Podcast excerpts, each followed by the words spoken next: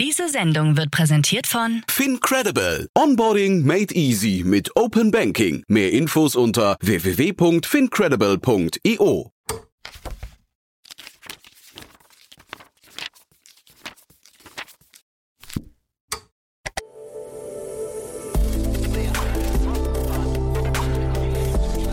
Startup Insider Daily. Read Only. Der Podcast mit Buchempfehlungen von und für Unternehmerinnen und Unternehmer. Hallo und herzlich willkommen zu Startup Insider Read Only.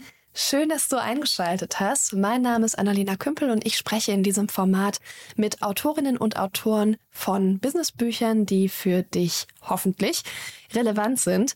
Heute spreche ich mit Dirk Söllner. Er ist einer der sieben Autoren des Buchs Wertvoll eine Value Stream Story. Ganz spannendes Buch mit einem Thema, das für mich total neu ist. Es geht um Value Stream Management. Das ist ein Begriff, den ich bisher noch nicht gehört hatte. Dirk wird uns gleich ausführlicher erklären, worum es eigentlich geht, aber es ist eine Art und Weise, den Überblick über Prozesse im Unternehmen zu behalten. Und das Buch ist aufgeteilt in eine Hälfte Roman und eine Hälfte Sachbuch. Auch darüber sprechen wir, wie das eigentlich entstanden ist, warum das sinnvoll ist und wie man mit insgesamt sieben Co-AutorInnen einen Roman zusammenschreibt. Ich hatte viel Freude bei dem Gespräch und ich hoffe, das hast du jetzt auch. Lasst uns direkt starten und Dirk dazu holen. Werbung. Hi, hier ist Nina aus dem Content-Team von Startup Insider. Vielleicht hast du es ja schon gehört, wir haben endlich neben unserem Hauptkanal Startup Insider nun auch separate Kanäle für unsere verschiedenen Formate eingerichtet. Wenn du zum Beispiel nur unser tägliches Nachrichtenupdate Startup News hören möchtest, kannst du ab jetzt ausschließlich den Startup News Kanal abonnieren. Gleiches gilt für Investments und Exits, Startup Spotlight und alle anderen Formate, die zukünftig kommen werden. Die volle Ladung Startup Insider, also alle Formate, gibt es natürlich weiterhin hier auf dem Hauptkanal. Also, um die einzelnen Kanäle zu abonnieren, besuche jetzt startupinsider.de/slash insider. Wir sehen uns auf deinem Lieblingskanal. Startup Insider Daily. Read Only. Hallo Dirk, herzlich willkommen bei Startup Insider Read Only. Schön, dass du da bist. Hallo Annalena, ich freue mich, da sein zu können und da sein zu dürfen und ein bisschen was erzählen zu dürfen. Yes, wie geht's dir? Mir geht's sehr gut. Ich bin ganz entspannt. Äh, ich freue mich auf das Gespräch, weil ich äh, ja, ein bisschen gespannt bin, was so die Inhalte sind und ähm, gehe insofern mit einem gespannten, äh, entspannten Gefühl hinein und bin gespannt, was da passiert. Ja, ich bin auch total gespannt. Ich habe es gerade im Vorgespräch äh, mit dir schon besprochen. Ich habe das erste Mal seit Ewigkeiten ein Thema im Podcast, mit dem ich mich gar nicht auskenne. Das passiert ultra selten. Meistens sind es ja schon Themen aus, aus meiner Welt, die ich irgendwie schon mal gehört habe. Und jetzt bin ich plötzlich mit dem Thema Value Stream Management beschäftigt bei dir. Wir gehen da gleich rein, aber wir ähm, sind ja bei Read Only. Das heißt, wir sind hier, weil du ein Buch geschrieben hast. Das heißt, wertvoll eine Value Stream Story. Vielleicht erzählst du uns erstmal ganz kurz in so ein paar Sätzen, worum es in diesem Buch geht. Ja, äh, vielleicht erstens die Ergänzung, dass ich dieses Buch nicht alleine geschrieben habe. Ich habe das gemeinsam mit sechs anderen äh, wundervollen Menschen geschrieben. Also wir waren zu siebt ein Autorenteam und äh, wir haben uns über zweieinhalb Jahre Corona-Zeit an diesem Buch mhm. beschäftigt. Also wir haben uns ähm, in Präsenz getroffen, da war noch Corona noch kein Thema, also zumindest keine Corona-Maßnahmen und wollten gemeinsam ein Buch schreiben. Ja, und dann kam Corona und dann haben wir zweieinhalb Jahre an diesem Buch gesessen und ähm, da kommen wir bestimmt später noch ein bisschen drauf, äh, dass ich ein bisschen was zur Geschichte erzähle. Also das wird erstmal ähm, sieben wunderbare Menschen haben dieses Buch geschrieben. Und dieses Buch ist im Prinzip zweigeteilt. Wir haben uns inspirieren mhm. lassen auch von anderen Büchern. Ähm, es hat zu Beginn einen Roman, also man kann wirklich da durchlesen, wie man einen Roman liest und dieser Roman hat einen Business-Hintergrund. Und wir haben dann zu dem Thema Value Stream Management ein paar Fachbeiträge in den zweiten Teil gepackt. Also wir wollten auch ein bisschen Fachlichkeit in dieses Buch reinbringen und haben dazu zehn Fachbeiträge äh, mhm. geschrieben oder erstellt. Da wir immer mit mit ein paar Pärchen gearbeitet, dass wir das so im, im, Pair, im Pairing geschrieben haben, aber die anderen haben immer drauf geguckt. Also in Summe ist dieses Buch wirklich eine Gemeinschaftsproduktion von sieben unterschiedlichen Menschen. Mhm.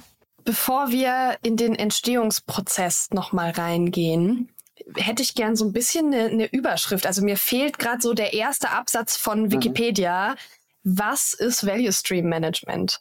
Ja, wenn du bei Wikipedia nachgucken würdest ähm, oder auch die Hörerinnen da nachgucken würden, dann werden sie finden, dass Value Stream Management keine neumodische Erfindung ist. Value Stream Management oder zu Deutsch Wertstrommanagement oder Wertstromgestaltung ähm, ist etwas, was es schon seit, weiß ich nicht, 50, 60 Jahren gibt. Ist entstanden in Japan bei Toyota.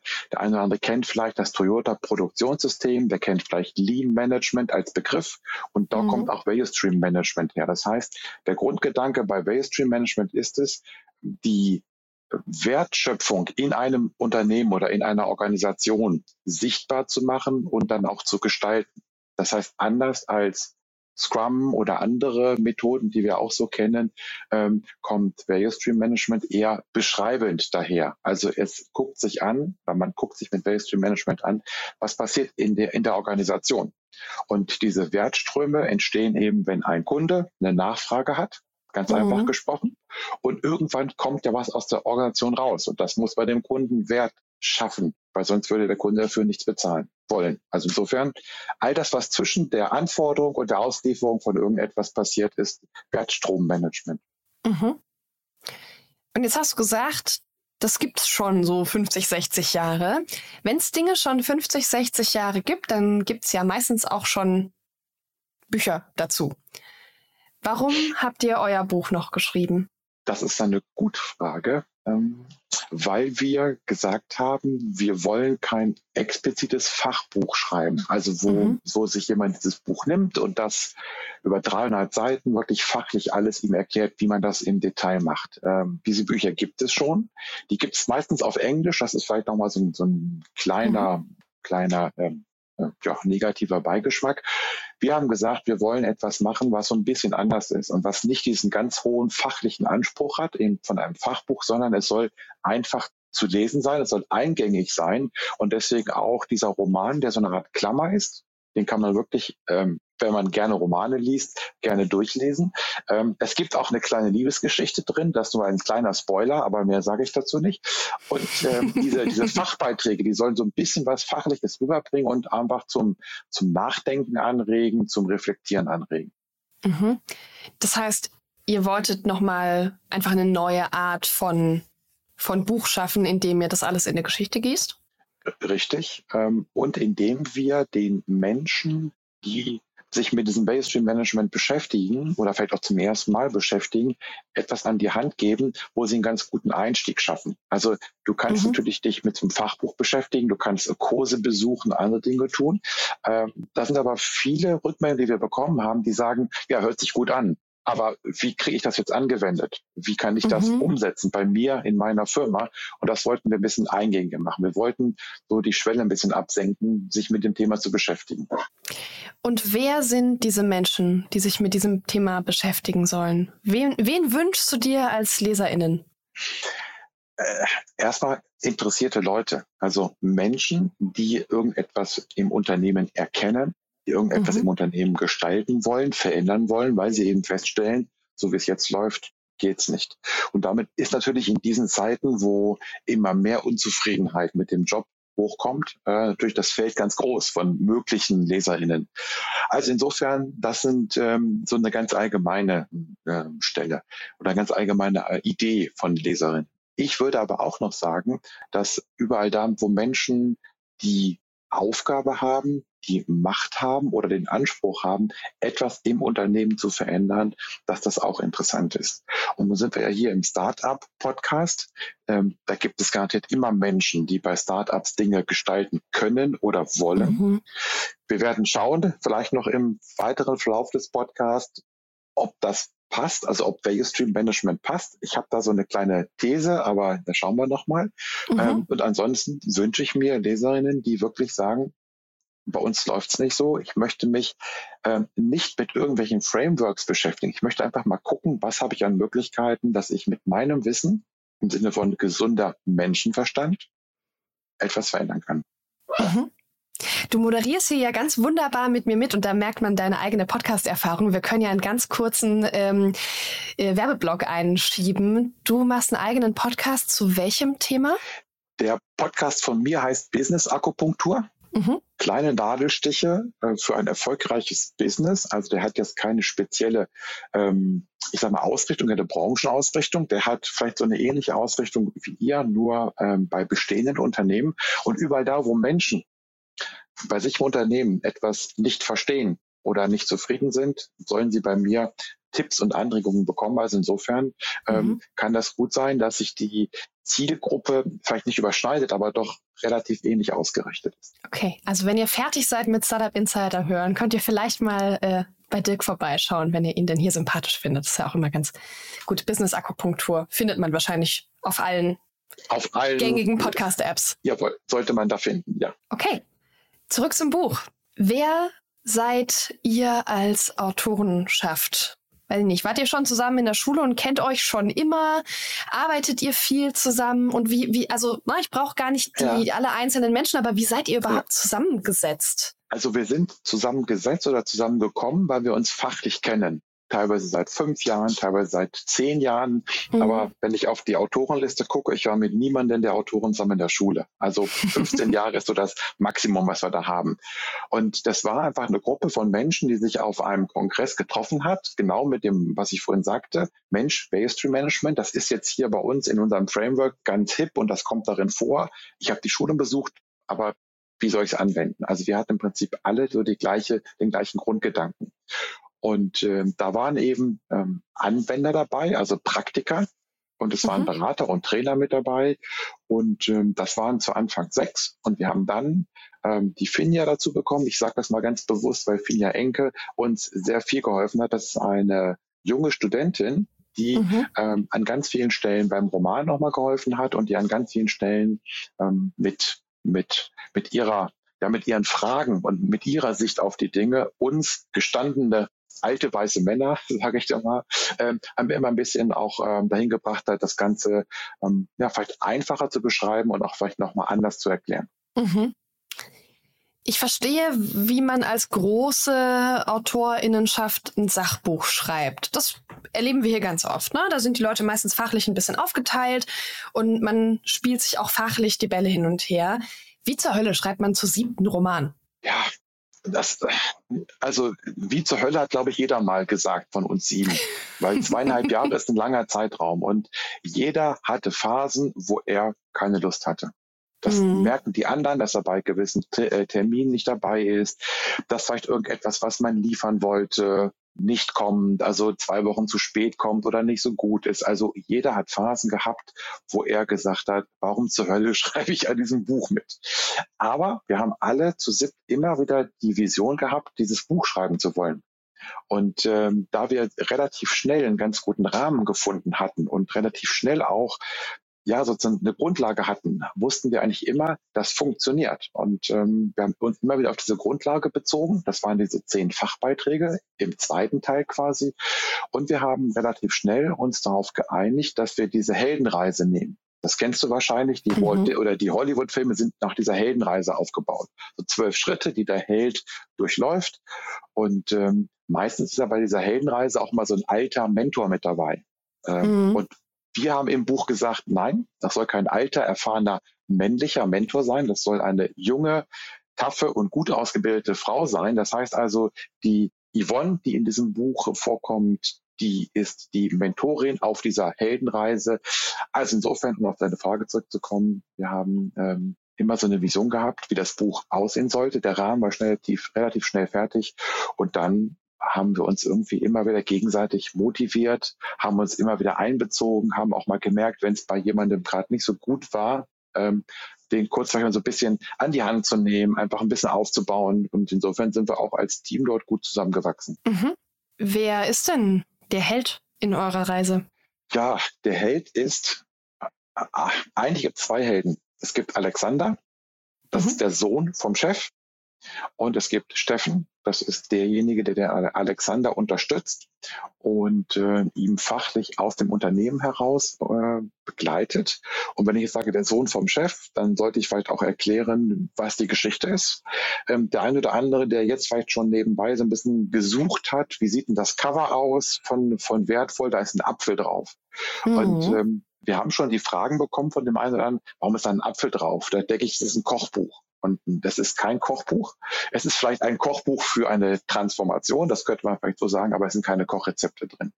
Dieser Apfel soll symbolisieren, dass dieser Roman die Geschichte von Jakobsens Fruchtsäften behandelt. Also wir haben also eine Firma gewählt, die, wie so viele Firmen heute gerade in so einer Veränderung drin ist. Und mhm. zwar auf der einen Seite angetrieben durch ähm, die Auftraggeber, durch die Käufer, ähm, die der, der Fruchtsäfte von Jakobsen, aber auch durch den, ähm, ich sag mal, Generationenkonflikt im Unternehmen. Ich habe gesagt, der äh, Alexander ist der Sohn, der schon seit einigen Jahren Geschäftsführer ist, aber immer noch äh, kann der alte Mann dann seinen Vater nicht loslassen. Mhm. Und insofern im, im Rahmen dieses, dieser Geschichte, die wir geschrieben haben, im Rahmen dieser Veränderung, ähm, emanzipiert sich der Sohn dann von seinem Vater und führt das Unternehmen auf eine gute neue Richtung mit Hilfe von Value Stream Management. Mhm. Und die Herausforderung ist dieser Generationenkonflikt. Es gibt ja auch meistens eine große Katastrophe. Was ist die Herausforderung, vor dem Jakobsen, vor, vor der Jakobsen Säfte steht? Grammatik. Ja, ja, äh, ja. ja. Ähm, ja vor, also erstmal äh, ähm, diese, dieser Konflikt zwischen Vater und Sohn der wirkt sich schon äh, negativ mhm. auf das Unternehmen an sich aus, also auf die Entscheidungsprozesse, auf, auf Entscheidungen. Und es gibt jetzt eine, einen Wunsch des Sohns, das Geschäftsmodell zu verändern. Also Jakobsen hat bis jetzt ähm, billig Fruchtsäfte produziert, kennen wir alle, äh, Tetrapack in irgendwelchen Supermärkten oder so, da steht dann Jakobsen, also das ist virtuell, nicht, dass jetzt morgen mhm. einer losgeht und die Jakobsens Fruchtsäfte sucht. Und ähm, ja, der Sohnemann hat andere Dinge vor. Der möchte zum Beispiel Juicy as a Service ähm, schaffen. Er möchte die junge, junge Generation einbinden. Er möchte, dass man vielleicht ähm, Säfte, dass die Kunden oder Kundinnen sich die Säfte selbst zusammenstellen können über eine App, also weg von einer Massenproduktion. Er möchte, jetzt kommen wir wieder zu Value Stream Management, andere Werte schaffen, andere Werte verfolgen und andere Werte schaffen als der Vater. Der Vater hat auf den Deckungsbeitrag geachtet und der Sohn möchte eben andere Werte schaffen, Nachhaltigkeit ähm, unterstützen, mhm. möchte regionalen Anbau der, der Früchte unterstützen und deswegen auch Value Stream, weil er eben einfach andere Werte ähm, mhm. im Blickwinkel hat. Das ist jetzt eine Art von Herausforderung, die man offensichtlich mit Value Stream Management lösen kann. Und jetzt lass uns in dieses Thema mal so ein bisschen tiefer reingehen. Du mhm. hast gerade Werte gesagt. Unternehmen arbeiten in der Regel mit Geld, mit Umsatz, mit Gewinn. Das ist das, mhm. was man irgendwie schaffen will. Und Value Stream Management scheint mit mehr zu arbeiten. Was sind diese Werte, um die es hier geht? Ja, ähm, vielleicht hat in Value Stream Management in der Urphase oder in der Gründungsphase ähm, auch ähm, primär auf solche finanziellen Werte geschaut, aber es hat sich ja weiterentwickelt. Und ähm, es waren ein paar andere Werte schon von Beginn an dabei, nämlich Kundenzufriedenheit. Mhm. Mitarbeiterzufriedenheit. Ähm, ich habe vorhin gesagt, das ist entstanden bei Toyota, ähm, also in einer großen Automobilfabrik, wo man auch denkt, naja, die wollen auch nur Geld verdienen. Und dem ist nicht so. Also da hat der ich glaube, das war sogar der Inhaber, muss ich gerade mal, weiß ich gar nicht ganz genau, der Taichi Ono, der auch dieses Buch dann dazu geschrieben mhm. hat, also der dieses ganze Konstrukt geschaffen hat, dem war es eben wichtig, dass die Mitarbeiter zufrieden sind. Dem war es wichtig, dass die Kunden zufrieden sind. Dem war es wichtig, dass er eben andere Werte schafft, als nur für das Unternehmen da zu sein. Und mit dieser Philosophie war er auch sehr erfolgreich. Ähm, in den 70er, 80er Jahren war er sehr erfolgreich, mhm. weil die Autos von Toyota beispielsweise natürlich sehr, viel besser verkauft haben in den damaligen Krisenjahren. Und das hat auch zum Beispiel Amerika zu spüren bekommen. Das hat auch Deutschland zu spüren bekommen. Also die Philosophie, die hinter Lean Management steht, wo Value Stream Management ein Teil von ist, hat ähm, eben auf andere Werte, auf andere, ähm, auf anderen Umgang Wert gelegt. Und wie gesagt, um dann nochmal den Bogen zu schließen, auch zu heute, ähm, zum Beispiel geht es bei Lean Management eben nicht darum, alles auf Teufel komm raus zu automatisieren. Mhm. Natürlich geht es darum, äh, Abläufe zu automatisieren, aber die Maschinen müssen immer sozusagen zu Diensten der Menschen sein. Also die Menschen müssen die Maschinen weiterhin beherrschen können.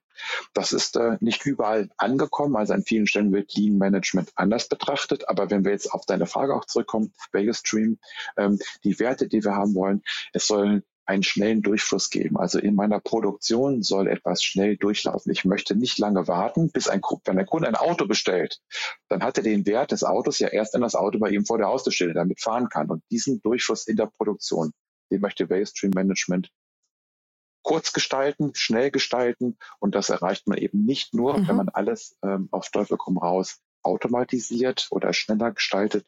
Man sollte auch Wert auf andere Dinge legen. Mhm das, ist so ein bisschen die, die Haltung, die dahinter steckt, wenn ich das richtig verstehe. Du arbeitest ja, wenn du nicht Bücher schreibst, im, im Bereich Transformation als, als Coach und arbeitest mit verschiedenen Unternehmen. Kannst du uns ein bisschen mitnehmen und erzählen, wie genau du Value Stream Management in so einem Transformationsprozess benutzt? Also wie sieht das aus? Wie sehen die einzelnen Schritte aus, wenn man das tatsächlich anwendet? Ja, ähm, da kommen wir auf das, wo ich vielleicht vorhin auch gesagt habe, vielleicht, äh, ich habe eine Meinung dazu oder eine erste mhm. Einschätzung, wie das für Startups helfen könnte. Mhm. Ich fange mal bei meinen, ähm, sag mal, regulären, bei meinen normalen Kunden mhm. an. Und das sind Kunden, wo eben Management oder verantwortliche Menschen eben genau das getan haben, was ich vorhin gesagt habe. Sie haben für sich entschieden, wir müssen etwas verändern. Wir müssen anders arbeiten. Also genau wie es bei Jakobsen in dem Buch ist, wir müssen etwas verändern. Und dann geht man, gerade weil ich häufig in der IT ähm, äh, verortet bin, geht man los und schaut sich irgendwelche Frameworks an. Also irgendwelche mhm. Frameworks, wo schlaue Leute in schlauen Büchern was aufgeschrieben haben und übernimmt das und kopiert das. Und das Schöne, was ich bei Vegas Stream Management eben sehe, ist, ähm, das hatte ich vorhin auch schon mal so ein bisschen angedeutet, Vegas Stream Management kommt nicht vorschreibend. Also es kommt nicht so, dass sie sagt, du musst das und das machen. Wenn wir über Scrum nachdenken, da gibt es einen Scrum Master und Product Owner, der ist genau beschrieben, was, was es für Rollen gibt. Vegas Stream Management sagt, guck dir deine Abläufe an, fang an, dir Gedanken darüber zu machen, was will der Kunde von dir und dann mhm. schauen wir uns die Abläufe an. Wir gucken, wo ist Verschwendung, ähm, wo können wir Abläufe schneller gestalten. Und allein das finde ich schon super interessant. Also man, man geht eigentlich nicht mit irgendeinem Bild als Berater ins Unternehmen und sagt, ich muss das jetzt und so verändern, sondern meine Rolle ist ja erst, äh, ist da eigentlich Begleiter, Facilitator, Moderator in, in, Workshops. Und da, wo es hilfreich ist, komme ich mit dem Fachwissen dazu. Also Fachwissen über Value Stream Management oder über andere Dinge. Mhm. Okay, das heißt, der erste Schritt ist eine Analyse. Ja. Und dann? Was macht man dann mit dieser Analyse? Also dann, was, was weiß man dann? Dann weiß man so, wie Dinge durch das Unternehmen fließen, welche Werte am Ende dabei rauskommen, was man irgendwie am Anfang reinkippen muss. Ähm, das klingt ja jetzt auch sehr stark nach Ressourcenmanagement, finde ich erstmal. Ja, ja. Also ich mag es ja nicht, wenn wir ähm, Menschen auch als Ressourcen betrachten. Ähm, mhm. Also das ist ja, Menschen sind ja mehr als Ressourcen, aber die Menschen in den Abläufen sind für mich ganz wichtige ähm, Mitspielerinnen in diesem, in diesem Konstrukt. Mhm. Ähm, und ich habe ja immer wieder schon angeteasert, ich glaube, dass Stream Management auch etwas für Startups ist, weil ähm, mhm. Startups ähm, einen Punkt schon sehr richtig machen, sonst würden sie nicht lange überlegen, äh, überleben. Sie machen sich Gedanken über das, was der Kunde von ihnen will. Also diese Wertorientierung, das, was die als neues Produkt oder neuen Service am Markt anbieten, da denke ich, sind sie sehr, sehr fit und sehr, sehr gut. Und dann mhm. entwickeln sich auch bei Startups irgendwelche Abläufe, und die entwickeln sich und die entwickeln sich. Und irgendwann wundert man sich, dass es nicht mehr so gut läuft. Wenn Startups auch vielleicht größer werden, dass sie vielleicht doch irgendwelche Bereiche haben, dass sie Grenzen einziehen, dass sie Abteilungen bilden, also dass sie sich Strukturen geben. Und dann ähm, kommt sie irgendwann an dem Punkt, wo meine Kunden jetzt auch schon sind. Wir sind einfach so groß und haben Abläufe, die niemand mehr überblickt. Mhm. Und dass da in diesen Abläufen Dinge passieren, die nicht dem Kundenwert dienen. Mhm. Also, ähm, jetzt weiß ich äh, nicht, wo jetzt ähm, die Zuhörerinnen von diesem ähm, Podcast so jeweils sich, sich jeweils befinden. Aber ich glaube, ab einer gewissen Größe im Unternehmen ist es mittlerweile sehr, sehr schwierig, den gesamten Ablauf zu überblicken. Und der gesamten Ablauf meine ich von der Kundenanfrage. Also der Kunde will irgendetwas bis, ha, wir liefern ihm unseren Service aus, unser Produkt aus. Ähm, Und da glaube ich, ähm, da kann man sehr schön die Menschen einbinden und rausfinden, was ist da. Und dann überlege ich mir, brauche ich das? Also da muss vielleicht irgendeine Datenbank gefüttert werden, das muss irgendeine Eingabe gemacht werden. Die macht jemand, weil man ihm das gesagt hat. Mhm. Macht das Sinn? Brauchen wir das überhaupt? Ja, vielleicht finden wir raus in dieser Analyse, dass diese Informationen, die da eingegeben werden, dass die, dass niemand mehr braucht. Aber es hat niemand dieser Person Bescheid gesagt, dass sie das nicht mehr eingeben muss. Mhm. Das heißt, es geht schon auch viel darum, Ineffizienzen zu beseitigen. Jawohl. Ja. ja, okay. Der, der Taichi Ono hat ähm, ursprünglich mal sieben Arten der Verschwendung ähm, beschrieben. Also mhm. Überproduktion, ähm, Lagerhaltung, ähm, ich will nicht ins Detail jetzt reingehen, aber ähm, alle die Menschen, die sich mit Verschwendungsarten und mit dem Management beschäftigen, die wissen, was ich damit meine. Es, sind, es ist wieder mal eine achte dazugekommen, nämlich die Nutzung oder die Nichtnutzung von, von Wissen, von Skills, also von Menschen in diesem Falle. Aber mhm. es geht mhm. darum, Verschwendungen sichtbar zu machen und dann auch, wenn möglich, zu beseitigen. Mhm. Okay. Jetzt ist ja gerade in größeren Unternehmen das irgendwann so, dass ganz viele Prozesse gar nicht mehr direkt auf den Kundenwert einwirken. Es gibt große Prozessströme, die sich zum Beispiel mit sowas wie der Zufriedenheit der MitarbeiterInnen beschäftigen mhm. oder deren Aus- und Weiterbildung. Natürlich wirkt es dann irgendwie über diesen, über das Eck, ne, dass diese Mitarbeitenden eben dafür sorgen, dass am Ende das Produkt oder der Service ähm, geliefert werden kann. Also es gibt irgendwie diese Wirkung. Ähm, na, ne, aber auch solche Dinge wie Nachhaltigkeitsmanagement, was ja, wenn wir uns ein Produkt nehmen, von dem ich möchte, dass es ein, ein gutes Produkt ist für mich als Nutzerin und es soll bitte möglichst günstig sein, mhm. gegebenenfalls auch gar nicht direkt auf den Wert für den Endkunden, die Endkundin einwirkt. Und trotzdem sind solche Sachen, glaube ich, Teil von Value Stream Management. Wie passt das da rein? Richtig, ähm, weil das ist auch ein weiterer ja, sag mal, schöner Effekt oder schönes, schönes, schöner Grundbestandteil von Value Stream Management. Ähm, letzten Endes kann ich diese, diesen Ansatz von Value Streams, also von, von Wertströmen, ja überall im Unternehmen anwenden.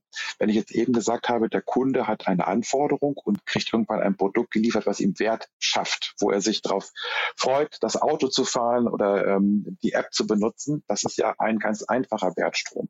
Das Beispiel, was du eben hattest, äh, wenn ich auf die Mitarbeiterinnen schaue, dann ist das ja auch ein Wertstrom. Irgendwer macht etwas, dass die neu dazu gestoßenen, ich sag mal, sich wohlfühlen und am Ende ein zufriedener Mitarbeiter oder eine zufriedene Mitarbeiterin rauskommt. Das heißt, ich kann dieses Konzept überall da anwenden.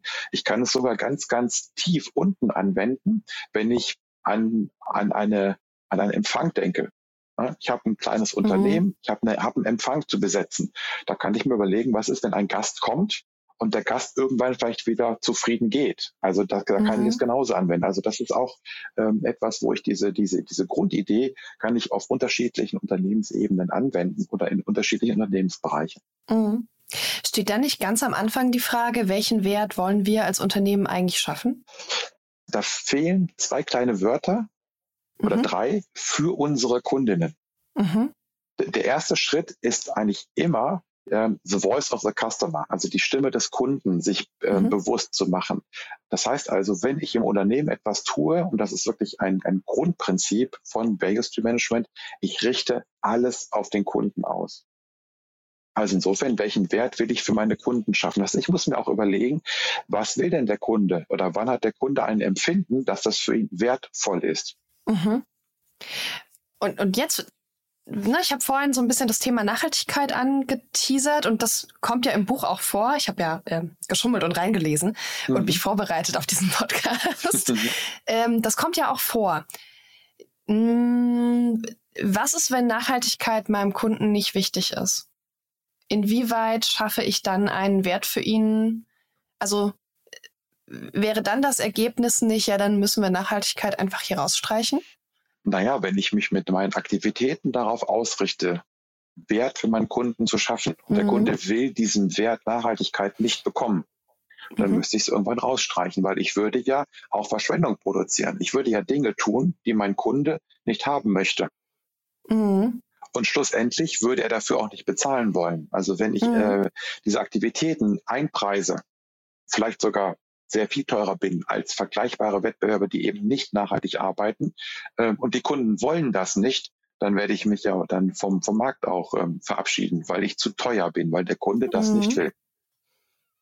Ja, ähm, ist ja immer die Frage, inwieweit man viel teurer werden muss, wenn man nachhaltiger wird. Das ist ja gar nicht immer und überall so. Mhm. Na, trotzdem entsteht da in Unternehmen oft Aufwand. Und ich stelle mir gerade die Frage, ob das ob das gut ist. Also es erinnert mich sehr an diese ähm, ja, an diese Verantwortungsumlagerung auf die Einzelpersonen, wenn wir mhm. gerade über das Thema Nachhaltigkeit zum Beispiel sprechen, ne, dass wir über Konsumentscheidungen von Einzelnen sprechen. Ähm, äh, relativ aktuell ähm, Volker Wissing, der gesagt hat, wir sollen bitte weniger Essensbilder äh, hochladen als Verkehrsminister, mhm. wo er ja so gar keinen Einfluss darauf hat, mhm. ähm, was wir so an CO2 ausstoßen. Also ne, so diese, mhm. dieses Umlagern von Verantwortung auf den Einzelnen, in dem Fall auf den Endkunden, weil will der Endkunde ja gar nicht oder ist mhm. ihm gar nicht so wichtig oder die Leute kaufen es ja auch in nicht nachhaltig, also wollen sie es offensichtlich nicht nachhaltig. Man kann ja auch Schlüsse ziehen, wie man es will. Ähm, ne? ähm, ich bin ja Sozialwissenschaftlerin, ich weiß ja ganz wunderbar, wie man absolut alles genauso interpretieren kann, wie das ja. gerade gut reinpasst so, äh, ganz, ganz viel geredet für, für eine relativ simple Frage. Verlagere ich nicht einfach Verantwortung aus meinem Unternehmen raus und kann bei allem behaupten, will mein Kunde nicht, muss ich mich nicht für anstrengen, ist Verschwendung? Also, das Ziel von Value Stream Management ist ja, Verschwendung sichtbar zu machen in mhm. Bezug auf den Kundenwunsch. Ähm, und das, was du gerade so erklärt hast, stimme dir übrigens zu, ähm, mhm. Also auch was die Einschätzung von Aussagen gewisser Politiker angeht, das lassen wir jetzt mal unkommentiert an der Stelle. Aber ähm, trotzdem würde ich dir schon zustimmen. Ähm, ich würde Value Stream Management nicht dafür benutzen, zu sagen, wir machen das nicht, weil der Kunde das nicht will, sondern ich mache das ja nur für mich intern. Und wenn ich für mich intern rausfinde, der Kunde will das nicht, dann sollte ich jedwede Aktivität vermeiden, die dann immer Verschwendung wäre, weil ich etwas mache, was der Kunde nicht will. Mhm. Also das ist sozusagen die Innensicht. Was ich natürlich tun kann, ist, dass ich meine Kundinnen ja durch, davon überzeugen kann, dass Nachhaltigkeit was Wichtiges ist. Und dass ich quasi von mir aus heraus sage, wir haben unsere Prozesse hier optimiert, wir arbeiten äh, mit tollen Wertströmen hier und wir können die, die Nachhaltigkeit, die fällt quasi sozusagen als Nebenprodukt ab, kannst du sozusagen auch mit haben. Also nochmal, mhm. ähm, Value Management hat da nicht den Ansatz, den Kunden oder Politik zu erklären, sondern nur intern das zu nutzen. Und dann eben nochmal, ich bin ja BWLer. ähm, und insofern würde ich sagen, wenn der Kunde das nicht will, mhm. dann sollte ich es zumindest in meinen internen Überlegungen, sollte ich es nicht verfolgen, weil es Verschwendung generiert. Wenn ich jetzt aber ähm, auch meine Rolle als Konsument sehe, dann sage ich natürlich, äh, dass ich mich gerne von Unternehmen überzeugen, dass Nachhaltigkeit was Gutes ist. Mhm, okay. Dann schauen wir nochmal in das Thema Value Stream Management für Startups. Du hast ja vorhin schon so ein bisschen erwähnt, dass es gerade für groß werdende Startups, also irgendwann auch für Grown-ups spannend ist, weil man einfach ganz komplexe Prozesse hat, die man irgendwann nicht mehr überblicken kann. Und ich glaube, gerade wenn Unternehmen sehr schnell wachsen, entstehen gerne auch mhm. wilde Prozesse, die man irgendwann mal wieder aufräumen muss. Ähm, und dafür scheint ja Value Stream Management sehr gut zu sein, also eher in der späteren Phase. Wie ist es denn in einer, in einer früheren Phase? Kann man Value Stream Management benutzen, um Prozesse von Anfang an so gut wie möglich sortiert zu halten? Ich bin ja ein Freund von kontinuierlicher Verbesserung. Mhm. Und das ist ja auch etwas, was im Lean Management auch genauso drin ist wie in vielen anderen ähm, Frameworks. Und insofern würde ich sagen, ähm, für zwei, drei Leute macht es vielleicht noch keinen, keinen Sinn. Aber mhm. ab, ab einer gewissen Größe, und ich kann jetzt, ich möchte keine Zahlen nennen jetzt, da will ich mhm. mich jetzt nicht festlegen. Ab einer gewissen Größe, glaube ich, ist es immer wieder hilfreich, immer wieder zu gucken, ist das, was wir tun und wie wir das äh, bearbeiten, ist das noch zu 100 Prozent wertschöpfend?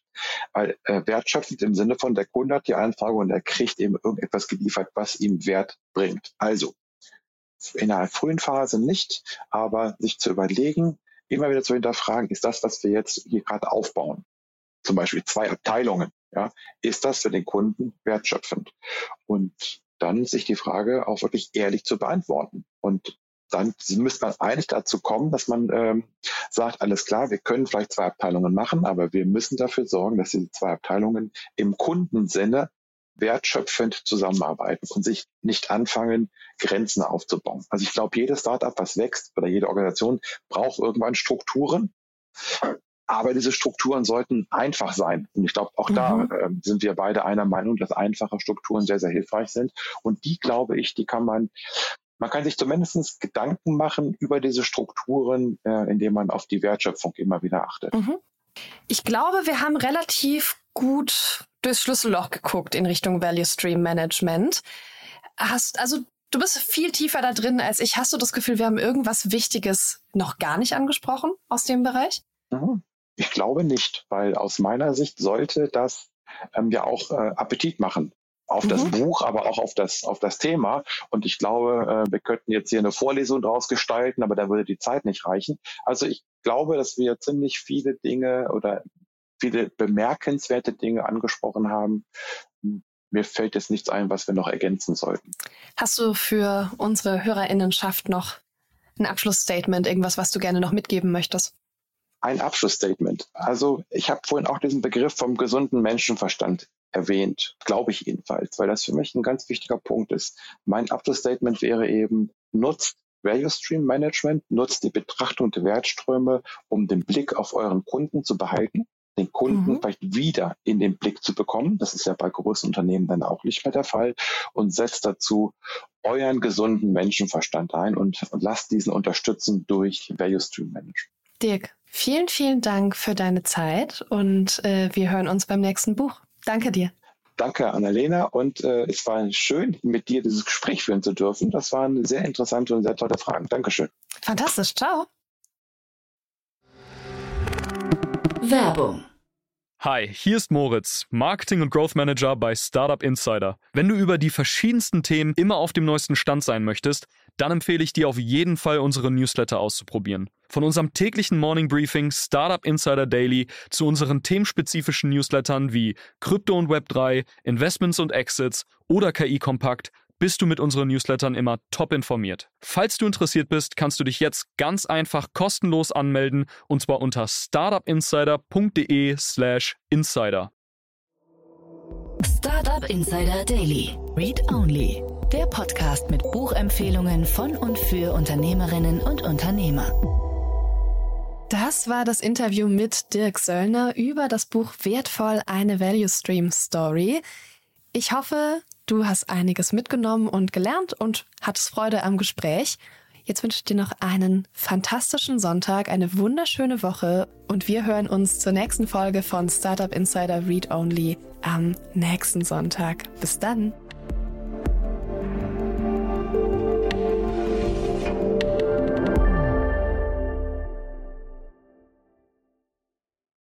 Diese Sendung wurde präsentiert von Fincredible. Onboarding made easy mit Open Banking. Mehr Infos unter www.fincredible.io.